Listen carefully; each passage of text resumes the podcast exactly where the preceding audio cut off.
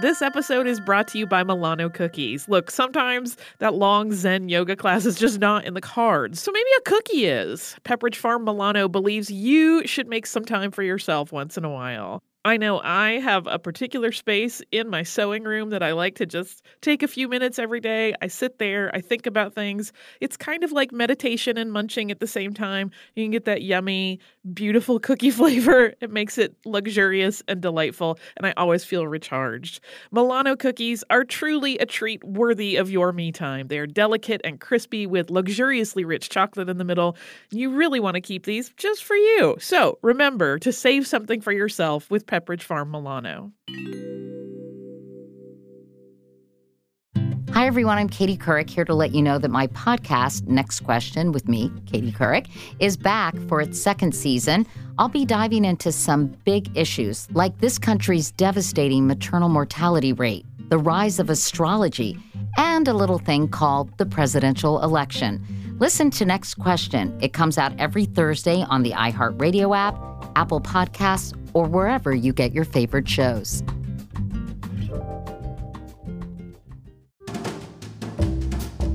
Happy Saturday, everybody, and welcome to 2018's last Saturday Classic. After the new year, we have an episode coming out that is going to reference Catherine de' Medici.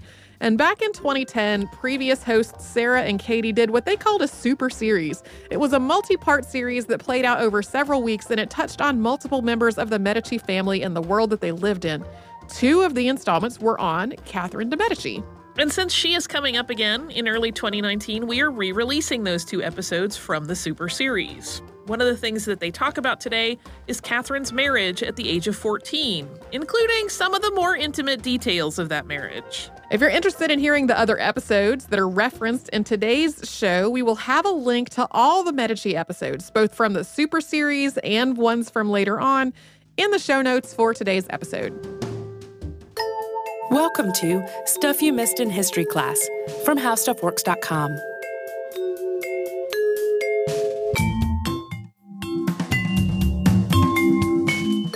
Hello and welcome to the podcast. I'm Katie Lambert. And I'm Sarah Dowdy. And our Medici Super Series isn't all about Italy. In this episode, we're actually going to follow the most famous female member of the Medici clan on her journey to France, where this wealthy bourgeois family finally attains what it hasn't had, which is royal standing. But it's not all happily ever after. You have probably heard of Catherine as a poisoner or an Italian spy.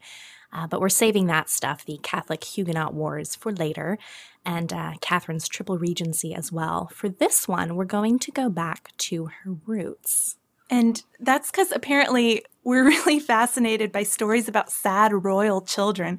I was thinking about all the episodes where we've talked about them Cleopatra's brood, Herod's kids, Elizabeth I when she was oh, just was Lady sad. Elizabeth with kind of an expendable head. So we're going to move on to Florence and start with a really sad childhood. In our Michelangelo episode, we talked about a Medici pope, Pope Leo the X, as our friend Molly from Stuff Mom Never Told You called him, and his various maneuvers in Florence uh, for power. He assumed the papal throne in 1513 and replaced his brother as nominal ruler of Florence with his nephew, a puppet, Lorenzo II de' Medici. And don't get him confused with Lorenzo the Magnificent because there's nothing Not like that about guy. him. Yeah. And Leo arranges an advantageous match for this young man with Madeleine de la Tour d'Auvergne, who's a 16 year old orphan and also a Bourbon heiress. It's a deal struck up between the Pope and the Italian territory hungry French King Francis I, which suits both of their schemes and is a nice little union of power. And the marriage is a success. The couple conceives a child within months. And Caterina de' Medici is born on April 13th, 1519. But the sad thing is, she's orphaned within weeks of her birth because Lorenzo II seems to have had a pretty bad case of syphilis. Francis and Leo are, of course, disappointed that their plan hasn't come to fruition quite as they were hoping. Um, but once baby Catherine gets over an early illness, she's healthy and actually turns out to be a very valuable pawn to whoever possesses her. Pope Leo intends to control her himself and refuses to send her to Francis's court because basically she'd be a hostage there. Yeah, Francis would be the one who could decide who to marry her to. And so when Leo receives baby Catherine in Rome, he says somewhat ominously, she comes bearing the calamities of the Greeks, but he also says she's a, a fine and fat little baby, so maybe things are going to come out okay. Leo puts his full power behind Catherine and makes her Duchess of Urbino. He plans to eventually marry her off to an illegitimate Medici son and set them up as the, the new puppet rulers of Florence. But unfortunately, things aren't so simple, and in 1521, Leo dies.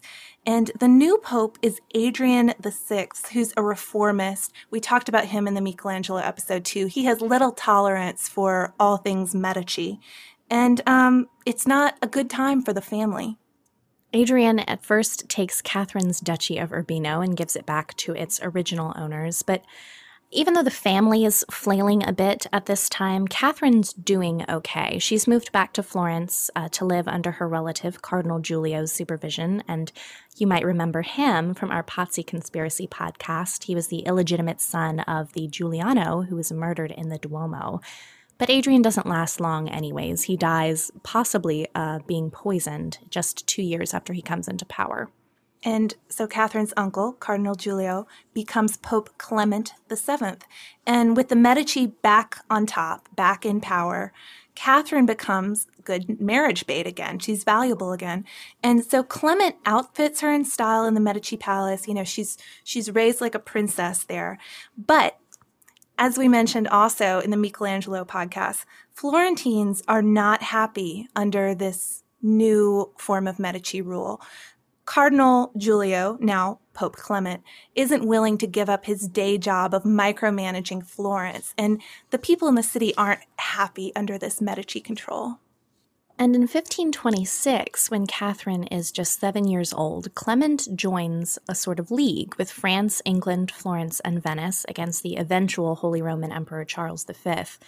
But things do not go well for the League of Cognac, and soon enough, imperial troops are sacking Rome.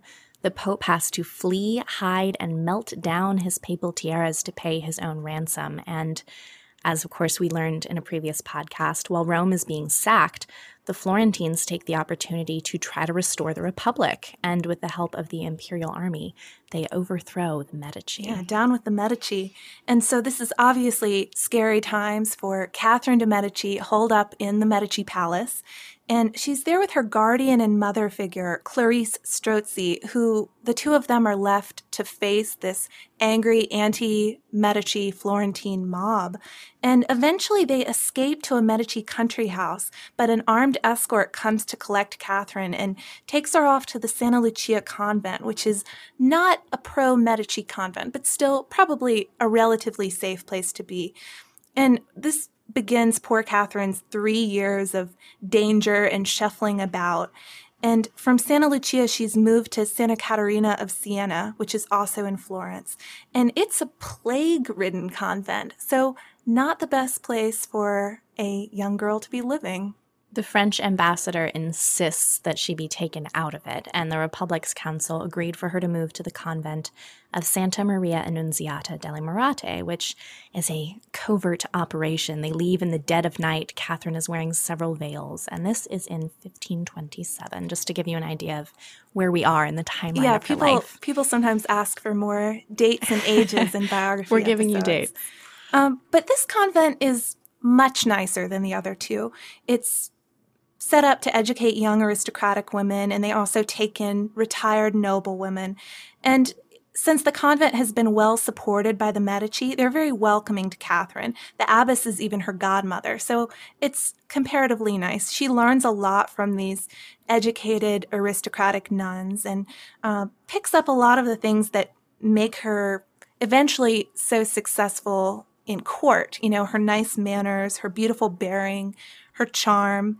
And one of the nuns notes that she was so gentle and pleasant that the sisters did all they could to ease her sorrows and difficulties. So this is a, um, a, a calmer time in her imprisonment, essentially. But in the meantime, Clement and Charles are hammering out a peace. But new extremists in Florence fear that the Medici will come back into power, of course, if Clement and Charles are together on this. So they consider eliminating the main marriage pawn, who, of course, is little Catherine. Precious to the papacy and the Medici. And in 1529, with imperial troops arriving in Florence, these new extremists meet them with a fierce defense. Um, this is when Michelangelo is setting up the, the fortification, designing fortifications and all that. And these extremists are very anti 11 year old Catherine, and they have some terrible ideas about what to do with her.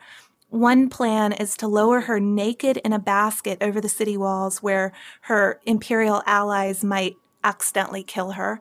Another is to ditch her in a military brothel so that she's not a very desirable marriage pawn anymore. They don't accomplish any of these, but regardless, the plan is to take her out of the Murate convent, and the poor nuns have to give her up. Catherine thinks that the troops are coming to kill her, so she shaves her head and puts on a habit and yells, Holy Mother, I am yours. Let us now see what excommunicated wretch will dare to drag a spouse of Christ from her monastery. And she will not take her habit off. Yeah, I mean, it's kind of remarkable, though, that she's not harmed when she's taken from the convent. She's kept safe by her escort, who behaves quite honorably. But she has to ride through the city of Florence in her habit on a donkey, and it's a scary, terrible ride. She can hear the anti Medici people yelling at her on the street, uh, but she's not harmed. She's dropped off at Santa Lucia Convent again, the place where she she started this whole odyssey. And soon enough, Clement has Florence again, and Catherine is safe. Hey, listeners, I wanted to tell you about a new podcast from iHeartRadio called The Women, hosted by Rose Reed. It is a fascinating and deep dive interview show where Rose talks to changemakers and disruptors and she finds out what really drives them. So she will ask each of them, What was your first stand? And how do you navigate success and failure? And really, what's the cost of fighting for others? These interviews are really personal and they're candid and sometimes they're a little bit crass, but they are always really enlightening. You can listen to these firebrands and take away lessons that will help you navigate your own life and forge your own path. The debut season includes women like Valerie Plame, the former CIA agent who is now running for Congress, and whistleblower and pediatrician Dr. Mona Hanna-Attisha, who exposed the Flint water crisis and became the center of a swirling, swirling amount of problems, uh, and the legendary Buffy Sainte-Marie, 60s songwriter and activist. Uh, I have personal interest in this show because I adore Rose and I executive produce it, and I think you're really going to enjoy the way that she gets into these conversations that feel like two friends talking, and they are an absolute delight. So, subscribe to The Women on the iHeartRadio app, on Apple Podcasts, or wherever you get your podcasts. Hey, Holly, we have some exciting news. Yeah, I am wildly excited, and uh, people will have another opportunity to watch me cry at art. yeah, you sounded so calm, and it's not a calm situation at all. Uh, our trip to Paris last year was really successful, so we're doing another similar trip this year, but this time to Rome and Florence. It's May 14th through 21st, 2020. And like last time, it is with a company called Defined Destinations, who is planning out this whole trip for us. Yeah. And during that week long trip, we are going to see some of the great art that we have talked about on this show many times, including Michelangelo's David. We are going to go to Tuscany. We're going to visit St. Peter's Basilica. We are going to the Sistine Chapel. So it's going to be a fantastic trip. You can get the whole list of places that we are going and information about booking at defineddestinations.com. Scroll down to the Roman Florence trip with stuff you missed in history class, or come over to our social media. We have posts about it there too.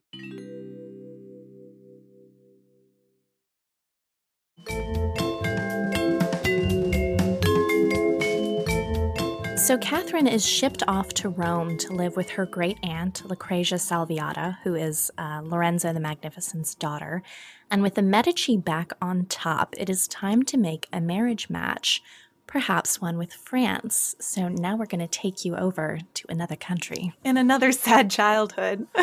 so Catherine's intended, Henry, is born two weeks before her, and his mother dies when he's five years old, but the worst childhood trauma comes a year later. And to understand that, we're going to have to go a little bit back into his father's life. So, his father, Francis, was obsessed with Italian conquests as a young man, and this earned him the hostility of Charles I of Spain, who later became our old friend, the Holy Roman Emperor Charles V.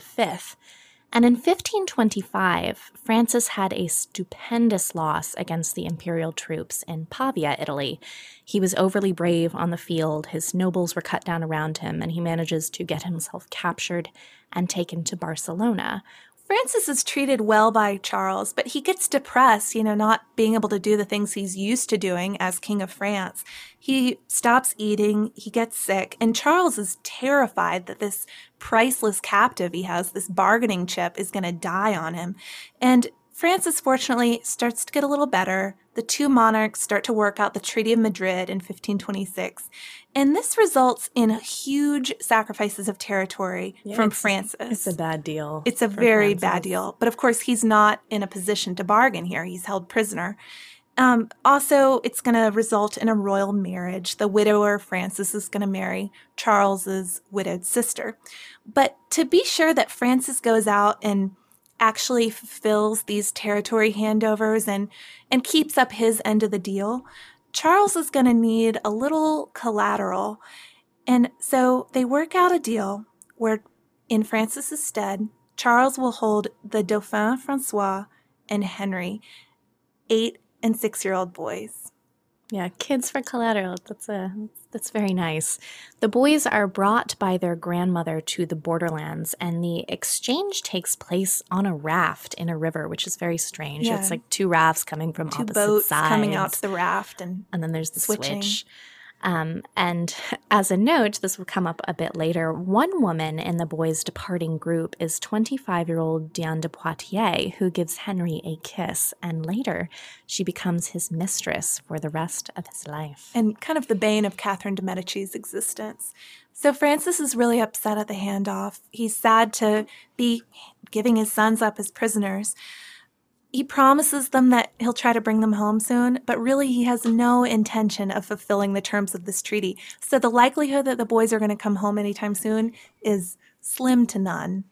Their initial captivity is fine. They're staying with their future stepmother, Eleanor, and they have this large French household. But as Francis becomes more rebellious, you know, starting the League of Cognac, for instance, the kids are basically put on lockdown and moved deeper and deeper into Spain. And just to compare this again to Catherine's childhood, since it is so interesting that this future couple is in captivity at the same time, this is around the same time that imperial forces are sacking Rome and Catherine's hiding in the convent. But by 1529, things have gotten worse for the prisoners, and a French spy is found near where they're being kept. So they're moved even deeper into Spain to Pedraza, and the only member of their once enormous suite of tutors and maids and valets and friends that's left is a single French dwarf who's there to entertain them. Ultimately, they're moved to a cell with 10 foot thick walls, bars, and straw mattresses. They have no companions, no education, and no exercise. But in the meantime, the years of war have made France and Spain very ready for peace, even if their actual rulers are not. And the ladies have to be brought in to work it out since Francis and Charles can't seem to do it. So La Paix des Dames with Francis's mom and Charles's aunt secures the boy's release for quite a bit of money instead of territory, and Francis sets to raising it and getting his boys back. And surprisingly, the boys are in pretty good shape considering the severity of their final time in prison. Henry's 11 now, the Dauphin is 12, but they're different kids. They're not these happy go lucky French princes that left. They're gloomy, Spanish kids who have grown up in prison. And to make matters worse, their father doesn't even like them very much anymore. And he definitely favors his younger son, who's gotten to still have his happy French prince childhood. He says that the mark of a Frenchman was to be always gay and lively. And he also says that he has no time for dreamy, sullen, sleepy children. I just want to be like, Francis, they've been in prison for four and a half years. Give them a break. Being a Darnley. Yeah. but it's time to start looking for a bride for Henry, regardless of his uh, dreamy sullenness. A match with Mary Tudor falls through, so Francis goes to his friend Clement, the Pope, and enter Catherine in Henry's life. And this is to be a triumphant marriage for for Clement and for Francis, who have both been pretty disgraced recently. This is their chance to show the world that they're back on top and they're making this great alliance. The only way is through a new podcast in partnership with iHeartRadio and Under Armour. Join us as we hear from the world's greatest athletes, coaches, and trainers as they discuss how they utilize training, competition, recovery, and the latest innovations in fitness to improve their performance and push through their personal, physical, and mental challenges. Here is Canadian heptathlete Georgia Ellenwood you can practice every day because you're working on things. Like you might slow something down or exaggerate another thing, but when you're competing, you're going as hard as you can for even that short amount of time. It's a lot of intensity and it's a lot of physical power, it's a lot of mental power. I think that's why it's so draining and to shift gears after every event. Like, oh, I just ran the hurdles. Now I have to think about high jump. How do I get as high up in the air as I can after I just tried to run as fast as I can? Giving that much intensity in such contrasting events can, can be really be difficult. Listen to The Only Way Is Through, available now on the iHeartRadio app or wherever you get your podcasts.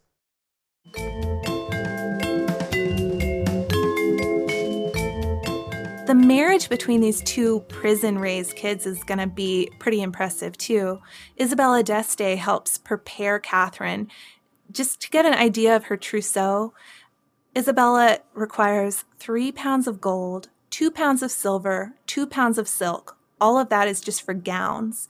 She also gets pearls, and these pearls turn out to be pretty notable because um, Catherine gives them to her future daughter in law, Mary Stuart, who, when she's beheaded, Elizabeth I ends up with them. Apparently, that's that's how you get pearls. She also has a crystal casket, enormous diamonds, emeralds, rubies.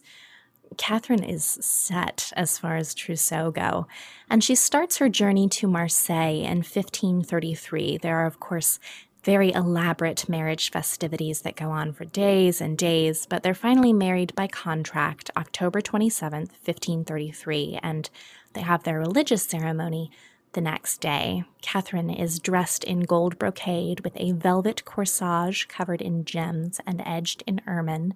She has jewels in her hair and a crown on her head, so quite the lovely bride. And the Pope and Francis really want to make sure that these two 14 year olds consummate their marriage, and consequently, they're really creepy about it. They might even stay in the room to make sure that everything happens as it should. Um, but after that's done, everybody's free to go home and they exchange some parting gifts. And um, one of the special gifts the Pope gives the king is a unicorn tusk, which Katie was really excited about. because it is, of course, actually a narwhal tusk. And anyone at How Stuff Works in the editorial department, I think, knows how obsessed with them I am. I wrote an article, if you want to go look for it, on our homepage. So, Catherine's a duchess now. She's gone from this sort of derogatory term of merchant's daughter. She's clearly no merchant's daughter, but you know, the Medicis have their have their uh, reputations. But regardless, she is a duchess now, and it seems like things are going to be pretty great for her, except that the first major blow to her her married life comes less than a year after the wedding when Clement dies, and he hasn't fully paid her dowry and he hasn't fulfilled all his promises to King Francis. And so consequently, Francis feels like he's gotten a pretty bum deal with marrying his son to, to Catherine. And he says that the girl has come to me stark naked. Another big problem is that Catherine can't seem to conceive, and this is a major issue when Henry's brother, the Dauphin, dies apparently after an exhausting game of tennis. Just an embarrassing way to go. It really is. 17 year old Henry has a daughter by an Italian woman, so it seems that the problem isn't him. And he's urged to repudiate Catherine. But Francis likes her a lot. She's smart, she's sporting. She may have brought side saddle to France, in fact. And she can handle his body jokes. She's a good match for him. And so he becomes her ally. Yeah, her father in law. So Catherine steps up her attempts to conceive a notch, and she gets these weird medicines, tries all sorts of strange potions out. And um, she watches Henry and his mistress, Diane, through a hole drilled in the floor to see what they're doing, maybe find out if she's doing something wrong. Although apparently she's so sad watching this that the tears blur her vision. Eventually, the couple gets a medical examination, which shows that both of them are slightly abnormal, which we have to Yeah, wonder what not that been detailed. We're not sure. But they're regardless, they're given some instruction. It seems to work because she's soon pregnant and she has a boy, Francis, followed by nine more children. So whatever they learn certainly works for them. And an important note for our next episode Catherine is a two parter. The survivors, except for one, are sickly children. They've got weak lungs. The boys have sores and fits of dementia that may have been from congenital syphilis. So file that one away. But while marriage isn't easy, neither is jousting. And at 28, Henry and Catherine become king and queen of France when Francis dies. Catherine sincerely mourned the old king. He taught her a lot about regal style and helped inspire her love of architecture and art. And for the next decade or so, she absorbed herself in her family life, although she had to contend with a very pushy third party in her marriage, Diane de Poitiers. But the king grows to respect his wife more and more, to pay more attention to her, probably because he is grateful she's borne him so many children. Um, and he starts to trust her too. He gives her the regency several times when he's away on campaigns. Um, but still, her role is mostly being a mother and being a lady of the court. By the time she's 40, life seems to be going fairly well. After all these years of expensive wars with um, France and Spain over Italy, there's going to be peace finally, and it's going to be marked by two royal marriages. And to celebrate, Henry is going to host festivities. He, his sons, and his court will joust, despite Catherine's fears and her foreboding sense of doom. And she thinks she has a second sight, so this is a big deal.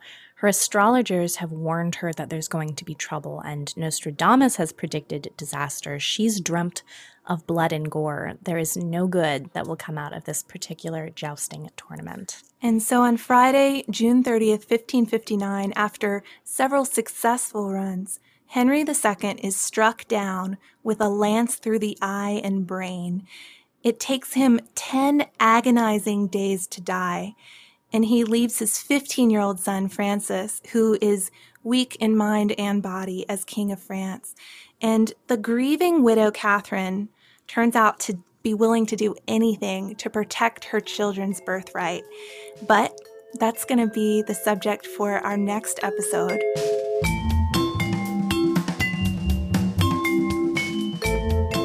Thank you so much for joining us on this Saturday. If you have heard an email address or a Facebook URL or something similar over the course of today's episode, since it is from the archive, that might be out of date now. You can email us at historypodcast at howstuffworks.com. And you can find us all over social media at Missed in History. And you can subscribe to our show on Apple Podcasts, Google Podcasts, the iHeartRadio app, and wherever else you listen to podcasts. For more on this and thousands of other topics, visit howstuffworks.com.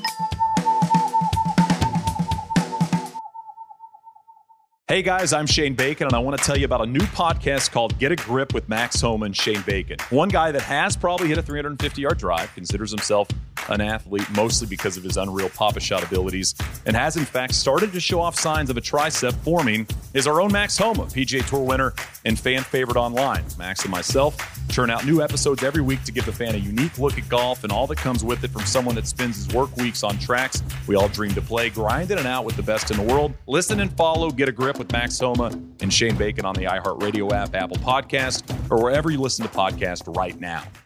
The richest, most powerful place on earth. A fiction podcast Tumanbay. on an epic scale. Power is everything. Power gives everything. We have to get away from this place. Tumanbay is our destiny. Now on the iHeart Podcast Network, Tumanbay. Be serve and die for Tuman Bay! Listen to all episodes of Tumanbay seasons 1 and 2 now for free on the iHeart Radio app, Apple Podcasts, or wherever you get your podcasts.